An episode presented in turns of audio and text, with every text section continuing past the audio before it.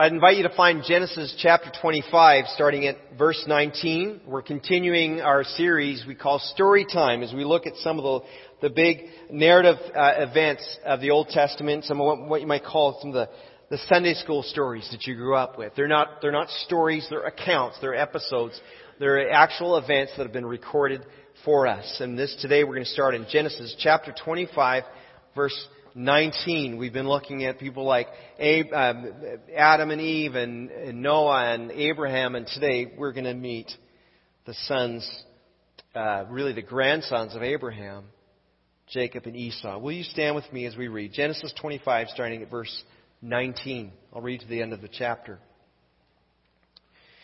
It says, This is the account of the family of Isaac, the son of Abraham. When Isaac was 40 years old, he married Rebekah the daughter of Bethuel the Aramean from Paddan Aram, and the sister of Laban the Aramean. Isaac pleaded with the Lord God on behalf of his wife because she was unable to have children. The Lord answered Isaac's prayer, and Rebekah became pregnant with twins. But the two children struggled with each other in her womb. So she went to ask the Lord about it. Why is this happening to me? She asked. Ever asked that question? And the Lord told her, The sons in your womb will become two nations. From the very beginning, the two nations will be rivals. One nation will be stronger than the other, and your older son will serve the younger son. And when the time came to give birth, Rebekah discovered that she did indeed have twins. The first one was very red at birth and covered with thick hair like a fur coat. So they named him Esau. Esau means hairy, and thank you, Bible, for that visual. Alright? Then the other twin was born with his hand grasping Esau's heel, so they named him Jacob. Jacob means, uh, sounds like the word heel. It means to grasp, might mean trickster, uh, might mean deceiver, he who grasps. And it says that um, they named him Jacob, and Isaac was 60 years old when the twins were born. Now, as the boys grew up, Esau became a skillful hunter. He was an outdoorsman. But Jacob had a quiet temperament, preferring to stay at home. Isaac loved Esau because he enjoyed eating the wild game Esau brought home, but Rebekah loved Jacob. One day, when Jacob was cooking some stew, Esau arrived home from the wilderness exhausted and hungry. Esau said to Jacob, I'm starved. Give me some of that red stew. This is how Esau got his other name, Edom, which means red. His nickname. All right, Jacob replied, but trade me your rights as the firstborn son. Look, I'm dying of starvation, said Esau. What good is my birthright to me now? Jacob said, First you must swear that your birthright is mine. So Esau swore an oath, thereby selling all his rights as the firstborn to his brother Jacob. And Jacob gave Esau some bread and lentil stew. Esau ate the meal, then he got up and left. He showed contempt for his rights as the firstborn. Let's take a seat together.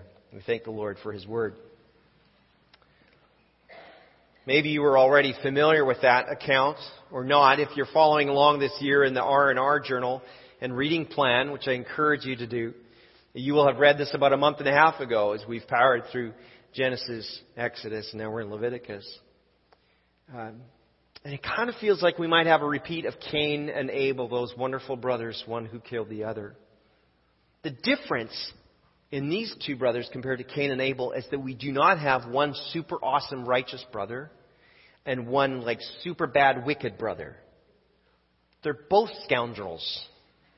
They're both bad, right? Esau is reckless, impulsive, he's insubordinate to his parents. Jacob is shrewd and opportunistic. Most storytellers kind of set up the story so that you have like a good guy and a bad guy, a protagonist and an antagonist. And it's pretty obvious who to root for. This is more like this is more like choosing a politician, right? Which one is going to do the least amount of permanent damage to your life? But there's another layer here as well. Um, and we want to ask ourselves, from which one then can I learn the most? Which one is going to show me the right way to live? Because the, the Holy Spirit did not inspire the Bible simply for our entertainment. Right? The, the, the Bible in many episodes are entertaining. I won't discount that. But the scripture is inspired for teaching, rebuking, correcting, and training in righteousness. That's what the apostle Paul wrote to his friend Timothy. So if that's going to be true, we need to say the Bible is here to help us follow Jesus. The Bible is not an optional book. It's not one of those, oh, it's got some nice tales in there that might be a bit of a guide. No, this is our direction, our guide. As if you're a follower of Jesus, if you are a Christian, this book is essential to your life. It's central to you. So it helps us follow Jesus. All right, so Jacob and Esau, which one should we follow? Well, we should follow the one that moves in the right direction. Being a follower of Jesus is not a matter of perfection, it's a matter of progress. The Bible word for it is sanctification, the process of being made holy. None of us have arrived, spiritually speaking. We're all a work in progress. So we're going to see what we can learn today about moving in the right direction with either Jacob or Esau. I want to continue the story for you, picking up in chapter 26 now. Go to the next chapter, picking up at verse 34. Right at the very end of that chapter, the last couple verses. At the age of 40, it says, now, okay, remember, Isaac's boys were born when he was 60. Now his son, and he was married at 40, he was 60. The kids are born. Now it says at the age of 40, Esau married two Hittite wives. So get that visual. Isaac's now about 100 years of age. He married Judith, the daughter of Beeri, and Basemath, the daughter of Elon. But Esau's wives made life miserable for Isaac and Rebekah. One day when Isaac was old and turning blind, he called for Esau, his older son, and said, My son. Yes, father, Esau replied. I'm an old man now, Isaac said, and I don't know when I may die. Take your bow and a quiver full of arrows and go out into the open country to hunt some wild game for me. Prepare my favorite dish and bring it here for me to eat. Then I will pronounce the blessing that belongs to you, the firstborn son, before I die. Well, if you're familiar with the story, you, you already know what happens. Esau heads out to do that, and takes his bow and goes hunting. But Rebecca, now remember, she can't stand those daughters in law, and she favors Jacob, the younger son, and she says, Jacob, your father is about to give the blessing of the firstborn to your brother Esau. So quickly now, go out to the field, get me a couple goats, and I'm going to prepare a dish that's your, your father's favorite dish, just the way Esau would make it and uh, you're going to go in and you're going to present it to him as though you were Esau and you're going to get the blessing. Jacob says, That's not going to work. I'm nothing like my brother. I'm all smooth skinned and he's all hairy. And she says, Don't worry, I'll take care of it. So sure enough, he goes off, brings back the, the couple of goats. She starts making the meal. I bet you it was good. I bet you it was good. Um, wow. And uh, I am so hungry right now. So So she's preparing the meal, but he's, and she, she's got a plan. She takes the, the hides of the goat, she wraps them onto his arms and hands so that he, he feels all hairy. So if you've ever petted a goat, that's what Esau was like, all coarse and prickly like that. And, and, uh, he's, he, and, and he wears Esau's clothes and he takes the food in to his father. And he says, Father, I've, I brought you the meal like you asked for. He said, Who is that? Is that Jacob or Esau? Oh, moment of decision. Jacob says, I'm Esau, your older son. Oh, really? Come closer. I want to be sure. He knows something's He just knows something's up. And he comes closer and he, he touches him like, well, feels like Esau. He says, come closer. I want to give you a kiss. Because he wants to, wants to smell him and he leans in close and sure enough, he says, oh, the smell of my son, the smile, smell of the wild outdoors. This is my son Esau. And sure enough, he takes the food and he, he pronounces this blessing on him. Verse 28, chapter 27, verse 28. From the dew of heaven and the richness of the earth, may God always give you abundant harvest of grain and bountiful new wine. May many nations become your servants and may they bow down to you. May you be the master over your brothers and may your mother's sons bow to, down to you. All who curse you will be cursed and all who bless you will be blessed. It's one of the reasons I believe that, that, that is still true today that those who bless Israel will be blessed and those who curse Israel will be cursed because of that blessing pronounced on Jacob. Remember later, Jacob, his name is changed to Israel. Well, sure enough, Jacob leaves, and no sooner has that happened, and who shows up?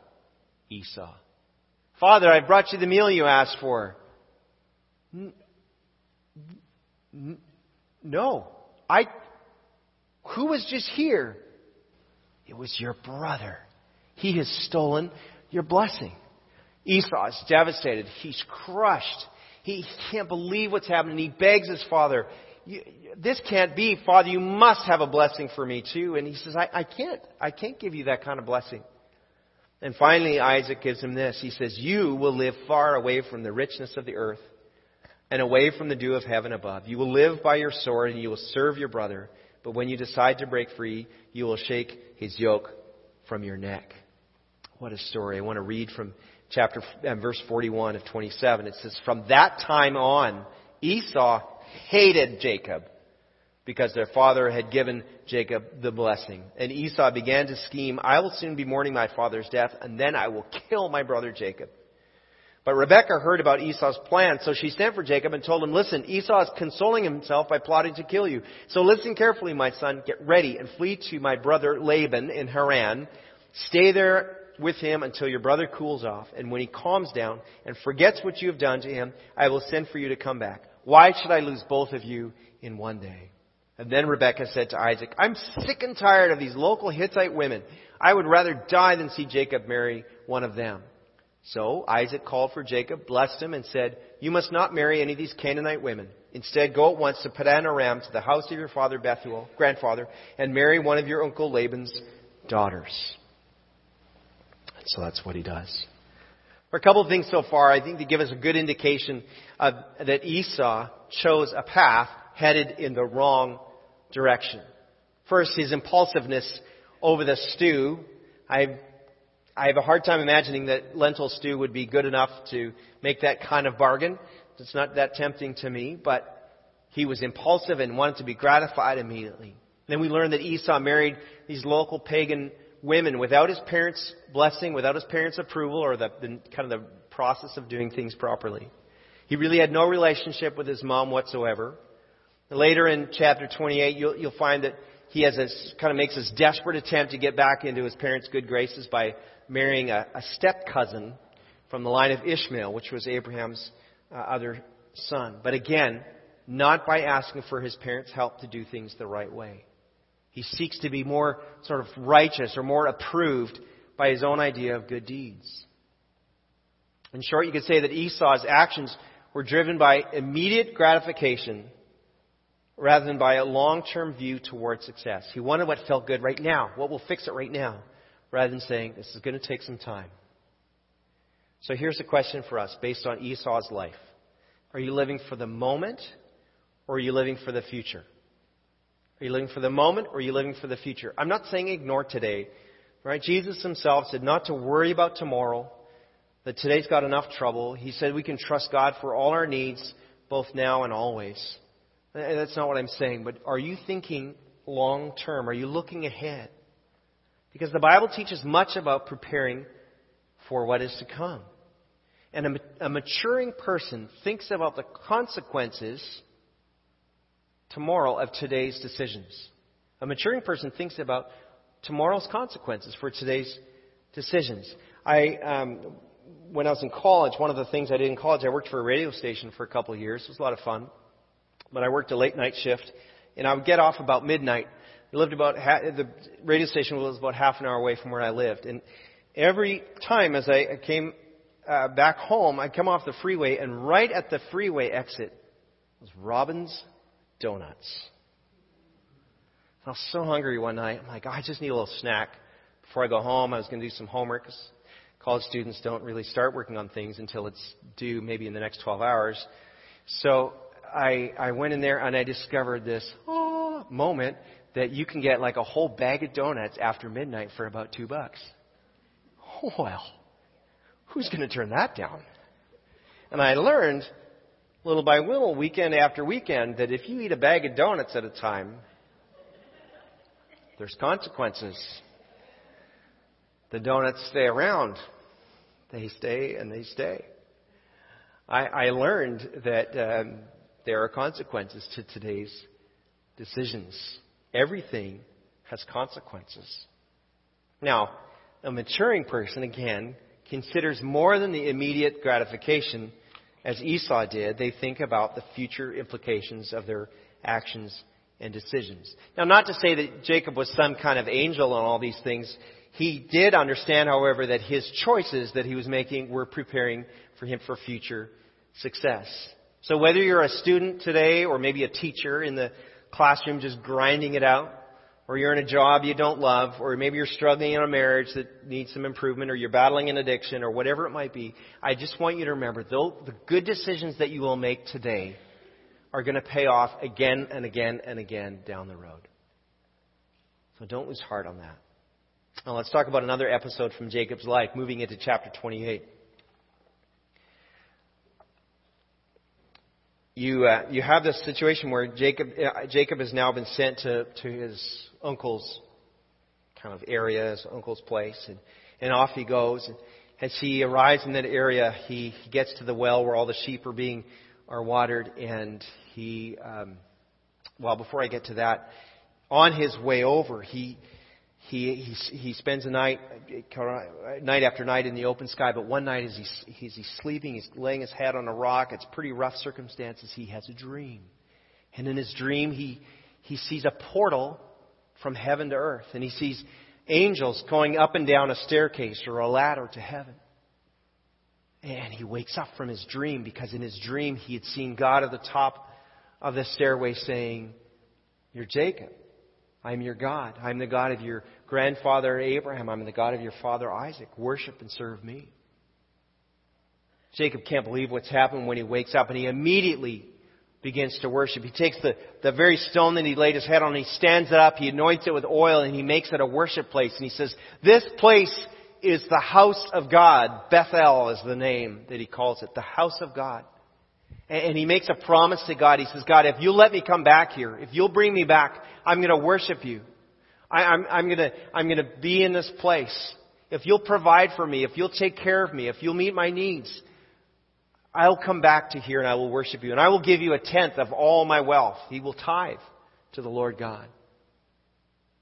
That's what he ends up doing later on. Here's why we know that Jacob is going to be okay. Because each time God revealed himself to Jacob, Jacob responded in worship and obedience. There's another example found in chapter 31 where we learn that an angel had appeared to Jacob to instruct him on, on how to become wealthy in animal husbandry, breeding sheep. And in a very strange episode of genetic manipulation, he prospered abundantly. Again, in chapter 32, you'll read a story of how, how Jacob spent a night wrestling with an angel, possibly Jesus himself in what we would call pre-incarnate form. And as, as he wrestled with the angel, Jacob demanded a blessing from this mystery wrestler. And recognizing then he was face to face with God, he was deeply affected and changed forever. He named that place Peniel, the face of God following this ladder to heaven dream or stairway to heaven dream, for those of you who are fans of 70s rock and roll, Jacob immediately worshiped God. He erected this worship memorial. He made a vow of commitment to God, including this promise to, to give a tenth of his wealth to the Lord. Here's my question to you. Are you responding to God when God reaches to you? Are you responding to God when God reaches to you? One of the best things of early parenting, at least in, in my experience, uh, was, is getting your children to jump to you from a high up spot or something. I was a seminary student when both uh, my sons were born to Becky and I, and, and for two years we lived in a place called Hampton Gate Apartments, right there in the glorious area of Ashland and Millbrook. We um, we felt like we were in paradise. We had moved here from Canada, and, and there were palm trees and a swimming pool. It was just, I mean, like, this is amazing. And one of the things my then two-year-old son Alex loved to do was stand on the edge of the pool deck, and I would be in the pool reaching out to him, and he would he would leap to me in the water. And, and he just loved it. And as he gained confidence, I could move further and further back, and he would leap further and further. And and uh, he, you know, he's become a great swimmer uh, because of that. I don't think he could reach. I don't think I would have him jump to me now, but um, I could probably jump to him. So we'll have to try that later, son. Um, but the point is that as I reached out for him, he'd respond and jump in. And we talk a lot about reaching to God, but you know, God is a good father. And don't you think he would be the same kind of father? With its arms opening, beckoning us into relationship, saying, just jump, just come. Just trust me. come on, just trust me, jump. Each time, God reveals, revealed himself to Jacob. Jacob responded. Each time God reached to Jacob, Jacob jumped and responded to God. That's how it worked. Even though he was a trickster, even though he had all kinds of flaws. It requires a willingness on our part to respond. It's, it's not about, you know, the righteousness of our own good efforts. It's about putting ourselves in a position of encountering God. This is why I recommend this R&R journal so much. This little, little journal with a reading plan where you can read a little bit of scripture each day, make a, write down what God's teaching you in that moment. You spend about 20 minutes doing that. And little by little, you know, in a year you'll have read through the whole Bible. If that's too much in a year, you can just read through the New Testament and Psalms and Proverbs. It's about putting yourself in a place of responding to the God who's got his arms open and he's reaching out to you. It's why I invite you to, guys, I invite you to join me at 6.30 on Thursday mornings as we do that uh, devotions together. We spend an hour together on Thursday mornings at 6.30. It's why I invite you, if you're available or able to do this, join us at 9 a.m. Thursday mornings. We have a prayer meeting in the in the library. There's several of us that gather, and we just I just love it. We're putting ourselves in a place to potentially encounter God. That's why we have the opportunity for you to, to receive prayer during the worship time of each service here. It's why we want you to choose one worship to attend and one worship to serve. It's all about putting yourself in that place. Maybe you feel like God has never revealed himself to you. You've asked, you've looked, but, but you say, no, God has been silent. I can assure you, God wants to reveal himself to you if you're willing. Sometimes we block God out by, re, you know, refusing to obey what He's already told us or shown us. Maybe it's through Scripture or some other way. I just want you to remember that, like Jacob, it's not about perfection, it's progress. It's moving in that direction.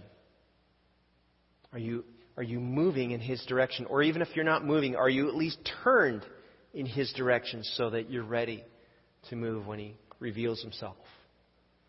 I want to summarize a few more chapters for us to see if we can kind of capture more of the story here. Jacob gets to that area of his, his uncle's place, and he, he he's where the sheep are being watered, and he sees this girl, and just like, wow, who is that girl? Turns out that's his cousin. And it's okay at that time to marry your cousin. So that works out well. And he, he settles in with, with Laban, his uncle, and, and after a month or so, Laban says, hey, you know what? Um, if you're going to live here and work for me, you, sh- you should get paid. What, what do you want your payment to be? Because I want to marry Rachel. So they work out a deal where he'll work seven years and he'll get to marry Rachel. And the years just fly by. They just float along. and He's just so excited he can hardly wait. And sure enough, the night comes, they throw a big party and, you know, she's probably wearing a veil and he might have had a few little too much to drink and it's dark and it's nighttime and, and they go to enjoy their honeymoon night together and he wakes up in the morning, ah! It's not Rachel. It's Rachel's not so good looking older sister. He just, goes to Laban, What have you done? I work for you for Rachel, not Leah. Oh, yeah, yeah. No, I should have, probably should have told you this. In our culture, the the older one has to get married first before the younger one. It's like, well, tell you what, you can marry Rachel as well. Did you know that in Exodus there's a specific command that says no man should marry a woman and her sister? It's very, it's very specific. Anyway, so uh, he says, "You just work seven more years for me, and you can have Rachel too." So they, he marries Rachel, and and he continues to work. Well, you can imagine the tension between these two sisters. One's loved, one's not loved. But sure enough, God is gracious to Leah, and Leah begins to have children, and she has one son, another one, a third son, a fourth son. Rachel's in in a, in a, in about this, and she goes to Jacob. She says, "Give me some children." And he says, I'm not God. I can't do that for you. And so she says, Well, I've got a plan. And she gives Jacob her servant girl. Well, this has happened before too, hasn't it? What could possibly go wrong? And so gives him the servant girl, and two more children are born to the servant girl. Well, Leah, not to be outdone, realizes the, the math is starting to balance out, gets her servant girl to Jacob. Hey, you need to sleep with her too. Now, I'm not sure that Jacob was so terribly upset about all the, you know, but it's really not the right way of doing things. And sure enough, that servant has two more. So now we're four, six, Eight kids, and then God is gracious to Leah. Leah is just still in so much turmoil. She works out a deal with her sister to get the husband for some nights. She has another one, and then another one. Now up to ten sons and a daughter. And Rachel is crying out to the Lord to be able to have a child. And number 11 comes along, and it's Joseph. We're going to start in on Joseph next week. We'll actually spend a couple weeks with him because he's just such an awesome guy. So he continues to work with Laban. He, he, he, Laban keeps tricking him because the con man's getting conned over and over, right? But he keeps building his, his wealth and God shows him how to breed sheep so that he makes a killing. He just makes a fortune. And finally, he makes a plan. He thinks the only way I'm going to get away from alive is by escaping in the night, and that's what he does with his all his children and his wives and all the livestock, and they they hit the road. Laban comes chasing after him. Laban wants to kill him. God appears to Laban in a dream, says, "Don't don't harm him, don't harm him, don't do that." And so they off he goes. Jacob wants to go reconcile with his brother, so he, he's on his way to meet his brother, and he has all kinds of gifts he wants to give him. Finally, Jacob gets back to Bethel, where he had first encountered God in the angel uh, ladder uh, dream. Overall, here's what you see in Jacob's life. Jacob grew in his dependence on God. While Esau faded in the background, Esau's, I mean, Jacob is rising in prominence as Esau fades. Esau himself became a substantial nation named after his nickname, Edom. They become the Edomites, but they're not God worshippers. And what's really cool about Jacob is that as he become very, very wealthy, he trusted God more and more. Typically, uh, what can often happen with affluence, it, it, it erodes our trust in God because we can trust more and more in ourselves. But Jacob was able to trust more and more in God. And in that time, God renamed him from Jacob to Israel, means he who struggles with God. Jacob was a hardworking guy. He, he struggled badly in his parenting, and he wasn't a particularly good husband either. He was a hardworking man, abundantly prosperous. The kind of guy you'd expect to become super arrogant. Keep working harder and harder and accumulate more and more. But that didn't happen. He got softer with age. He, he lightened up. He, instead of trying harder, he trusted more. And that's my third question to you today is are you trying harder or are you trusting more? Are you trying harder or are you trusting more? Back in my college days, I, another job I had is I, I waited tables um, uh, at, a, at a great um, steak and pizza place, a really, really fun restaurant. I think I was pretty good with customers, but I was a bit clumsy when it came to carrying like trays of food and drinks. Uh, the worst one, of course, was when I dumped an entire tray of Pepsis into the lap of one of the bank ladies that would come in every every day for lunch. Um, was, that was bad. Um, but I, I really had kind of a hard time with that. And then finally, my manager kind of shared a little trick with me. He says, "Hey, man, you're trying too hard. You're trying too hard. Just relax. Trust your balance. And instead of looking at what you're carrying, look at where you're going. Look up and just walk. You'll be fine." And you know what? That worked. It's a great spiritual lesson. It's a great spiritual principle. Instead of looking at yourself or looking at your problems or all the tasks you have to do, instead of looking at what you're carrying, the burdens you have, look up at where you're going. Trust the Holy Spirit. Trust the identity that God's given you in Christ Jesus if you, if you have faith in, in Him. It's way better to say, God, I, I can't do this. But you can, and you live in me, so I'm going to trust you. It's about trusting more instead of trying harder. And I would ask this where in your life do you need to stop trying so hard? Where in your life do you need to stop trying so hard? You know, it's just an amazing thing. And Jacob, as, as he kind of gets through his life, he, he has this experience where he, he, he, he encounters, as he's uh, preparing to meet his brother, he encounters this, this angel wrestling thing that we talked about realizes he's, he's met God face to face. And that's when his name is, is a second time confirmed. He's now Israel instead of Jacob. And it really changes him. It changes him enough that he makes peace with his brother. It changes him enough that, that he's able to, to relax and settle back in his, in his home territory. And I would just say, where in your life do you need to stop trying so hard? Are you trying to force a fix in a bad relationship? Are you striving to be a good Christian, which is a phrase we really need to get rid of because there's no such thing? That's a, that's a, that's a condemning thing to say. Are you, are you sweating maybe because you're, you're unsuccessfully trying to preach salvation to a loved one? Maybe your mom or your, your sibling, brother, friend. Just relax. Just relax. Just trust the Holy Spirit in you. If you're progressively moving in the direction of following Jesus more and more, and your eyes are on Him, if you're looking up at Him instead of looking at your burdens and what you carry, you'll be amazed at what happens. You can trust more and try less. Jacob and Esau really were quite the pair, weren't they? Finally, in the end, as I said, they, they seem to have reconciled. Genesis 35 says that they were together when they buried their father. He finally died. Esau settled far away in the homeland in the hills. Jacob made his father's land his home. But together they raised these three really important questions for us. Are you living for the moment or are you living for the future? Or you could say it another way. Are you living for yourself or are you living for God? Are you living for your priorities or His priorities? Secondly, are you responding to God when He reaches to you? And the third one I would say is, are you trying harder or are you trusting more? Let's pray. Would you please stand with me?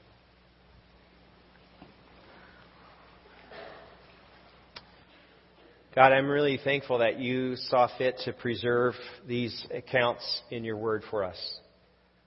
And uh, there's so much in there that we can relate to struggle between brothers,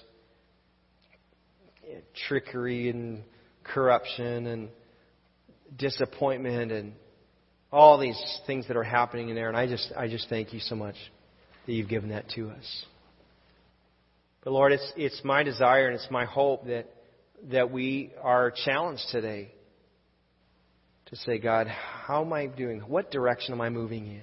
Am I moving more little by little like Jacob toward you, toward trusting you more? Or am I moving like Esau further and further away from you? God, to be my desire that as individuals and as a church, we learn to walk more and more into your direction. To say we're going to, we're to, instead of just kind of living for the moment, we want to live with the eternity in mind. We, we want to respond as you reveal yourself to us.